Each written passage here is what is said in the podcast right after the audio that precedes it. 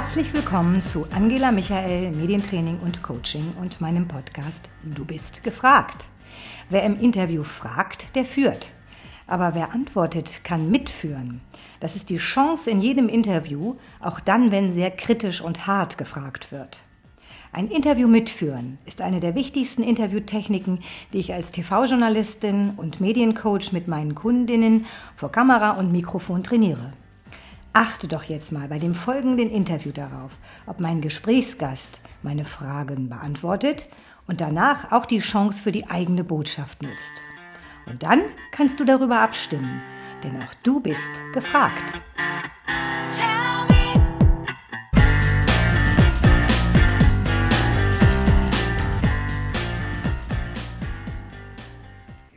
Mit sinkenden Inzidenzien und Fortschritt beim Impfen läuft auch die Debatte um das Homeoffice wieder an. Nach dem Infektionsschutzgesetz soll Arbeit im Homeoffice bis Ende Juni die Regel sein, zumindest bei Beschäftigten, die im Büro arbeiten.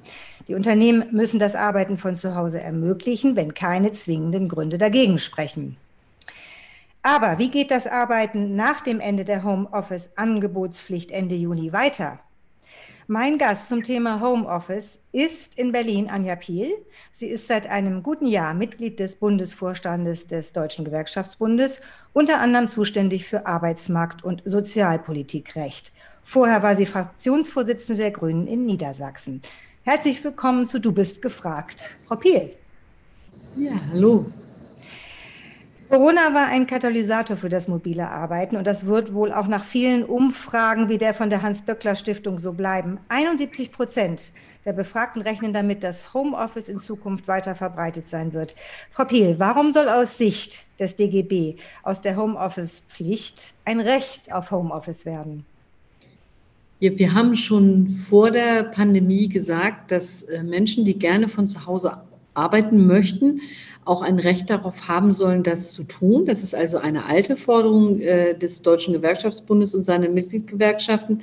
Wir ähm, sagen aber, dass das ein gut organisierter Raum sein muss, also dass das nicht so, wie es jetzt in den letzten äh, Monaten als Wildwuchs entstanden ist, also quasi aus dem Wunsch heraus Infektionsschutz zu leisten, sondern dass das ein Raum ist, der geordnet sein muss, wo es klare Absprachen geben muss zu Arbeitszeit und Arbeitszeitende, wo äh, nun Unfallschutz gewährt sein muss, wie auch am Arbeitsplatz und wo vor allen Dingen die Menschen, die da arbeiten, auch ein Recht auf Nichterreichbarkeit haben.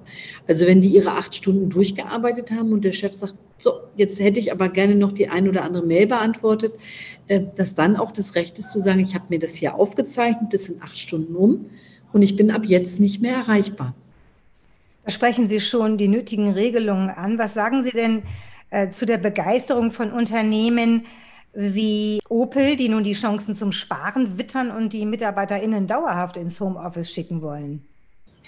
Das sage ich als Gewerkschafterin erstmal Obacht an der Bahnsteigkante, weil äh, diese Freude darüber, äh, dass Firmen, die äh, bisher immer an die Präsenz ihrer Mitarbeiter geglaubt haben und geglaubt haben, dass die beste Arbeit in Präsenz geleistet wird und stattfindet, dass die jetzt auf einmal jubelnd rufen, dass das eine geeignete Arbeitsform ist und das ganz klasse finden, ähm, weckt natürlich ähm, erstmal das Misstrauen und es soll es auch tun, weil die Frage, ist das nicht auch bei vielen dieser Firmen, die jetzt laut Hurra rufen, ein bisschen der Blick auf die Wirtschaftlichkeit, also sich zu fragen, rechnet sich das nicht auch, wenn man Arbeitsplätze im Raumangebot dauerhaft einsparen kann und Leute nur von zu Hause arbeiten lässt. Äh, das ist was, was Arbeitnehmerinnen und Arbeitnehmer schon auch bewegt. Es muss ja auch freiwillig möglich sein, wenn man ähm, aus dem Homeoffice zurückkommt, wieder einen Arbeitsplatz im Büro zu haben. Das ist auch sicher der Wunsch vieler derjenigen, die im Homeoffice arbeiten. Aber hier ist ein bisschen das Risiko, dass Arbeitgeber da ein, eine Möglichkeit entdecken, Kosten einzusparen. Ja, bei Opel sieht es ja ganz krass aus. Opel-Chef Michael Loscheller plant, dass in Zukunft im Schnitt alle Opel-Mitarbeiter in Deutschland mehr als zwei Drittel ihrer Arbeitszeit zu Hause verbringen sollen, wenn es die Tätigkeit zulässt erfuhr das Handelsblatt. Loscheller hält angeblich gut 90 Prozent der heutigen Büroarbeitsplätze für überflüssig. Und sein Team arbeitet gerade an einem Konzept, bei dem lediglich ein Zehntel, noch eine Zahl, der Zeit verfügbaren Arbeitsplätze bestehen bleiben sollen, also Individualarbeitsplätze. Also Küchentisch statt Büro. Ja, das ruft natürlich ähm, als äh, ähm, Arbeitnehmervertreterin bei mir eine, eine Sorge auf, weil zum einen sagen wir ja als DGB immer, Homeoffice muss freiwillig sein, die Rückkehr an den Arbeitsplatz auch. Ähm, das muss über Betriebsvereinbarungen geregelt sein. Also da muss der Betriebsrat auch mitgestalten können. Und vor allen Dingen müssen diejenigen Mitarbeiterinnen und Mitarbeiter, die im Homeoffice arbeiten, auch eine Möglichkeit haben, sich vom Betriebsrat beraten zu lassen oder auch von ihren Gewerkschaften. Also ein digitales Zugangsrecht, das ist nicht geregelt. Ähm, und noch viel weniger vermag ich einzuschätzen, wie viele von diesen Arbeitskräften, die nach Hause geschickt worden sind oder nach Hause geschickt werden sollen, tatsächlich damit auch einverstanden sind. Ähm, das sind alles Fragen, die müssen geklärt werden und die lassen sich in meinen Augen dann am besten klären, wenn Betriebsräte eng in solche Absprachen eingebunden sind. Ähm, ist grundsätzlich hybrides Arbeiten das Modell der Zukunft, teils zu Hause, teils im Büro?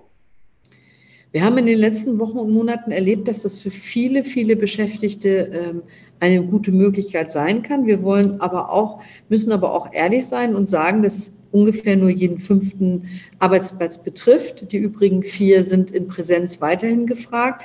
Für diejenigen, für die es gilt, kann das ein Modell sein, aber wie gesagt, immer nur dann, wenn es freiwillig stattfindet und immer nur dann, wenn auch die Rückkehr an den Arbeitsplatz geregelt ist und nicht das Büro verschwindet, weil derjenige, äh, der da betroffen ist, zeitweilig zu Hause, äh, von zu Hause aus arbeitet. Was sind überhaupt die größten Vorteile der mobilen Arbeit? Übrigens ist ja ähm, Homeoffice nicht gleich mobiles Arbeiten, oder?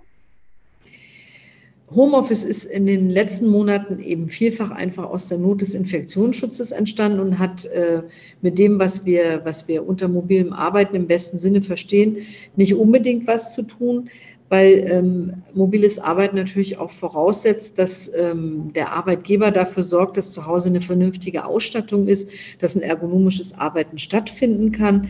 Ähm, da hat in den letzten Wochen und Monaten, wenn wir ehrlich sind, äh, wenig Fokus drauf gelegen ähm, wenn, wenn so viele Menschen äh, zu Hause geblieben sind. Ähm, die Vorteile, die das zweifelsfrei hat, ist, dass man natürlich Familie und äh, Care-Arbeit gut miteinander verbinden kann.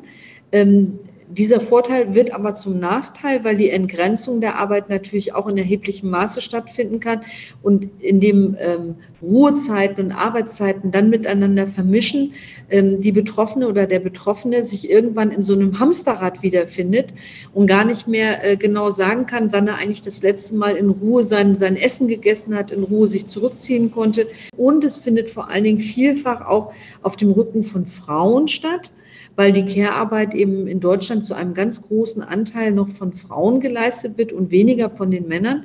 Und wenn dann das Arbeiten zu Hause sich mit dieser Care-Arbeit vermischt, dann können da große Umwuchten entstehen, äh, die für die Betroffenen auch, auch zu einer echten Belastung und mehr Belastung werden. Äh, nach Studien steigt die Produktivität durch Remote Work im Durchschnitt. Ähm, und es gibt mehr Stress für Mitarbeiter, die immer erreichbar sein müssen. Also braucht man auch sowas wie Resilienztraining für Menschen, die überwiegend zu Hause arbeiten?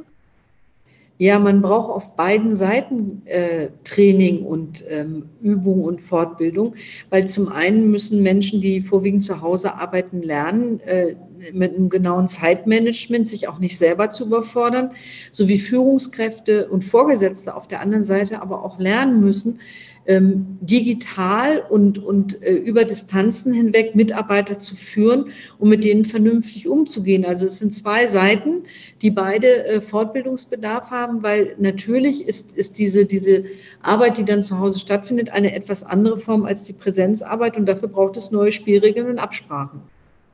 Bundesarbeitsminister Hubertus Heil hatte ja bereits im Oktober einen Entwurf für ein mobile Arbeitgesetz vorgelegt. Damit ist er bislang nicht erfolgreich gewesen. Die Grünen haben ebenfalls ein Recht auf Homeoffice gefordert.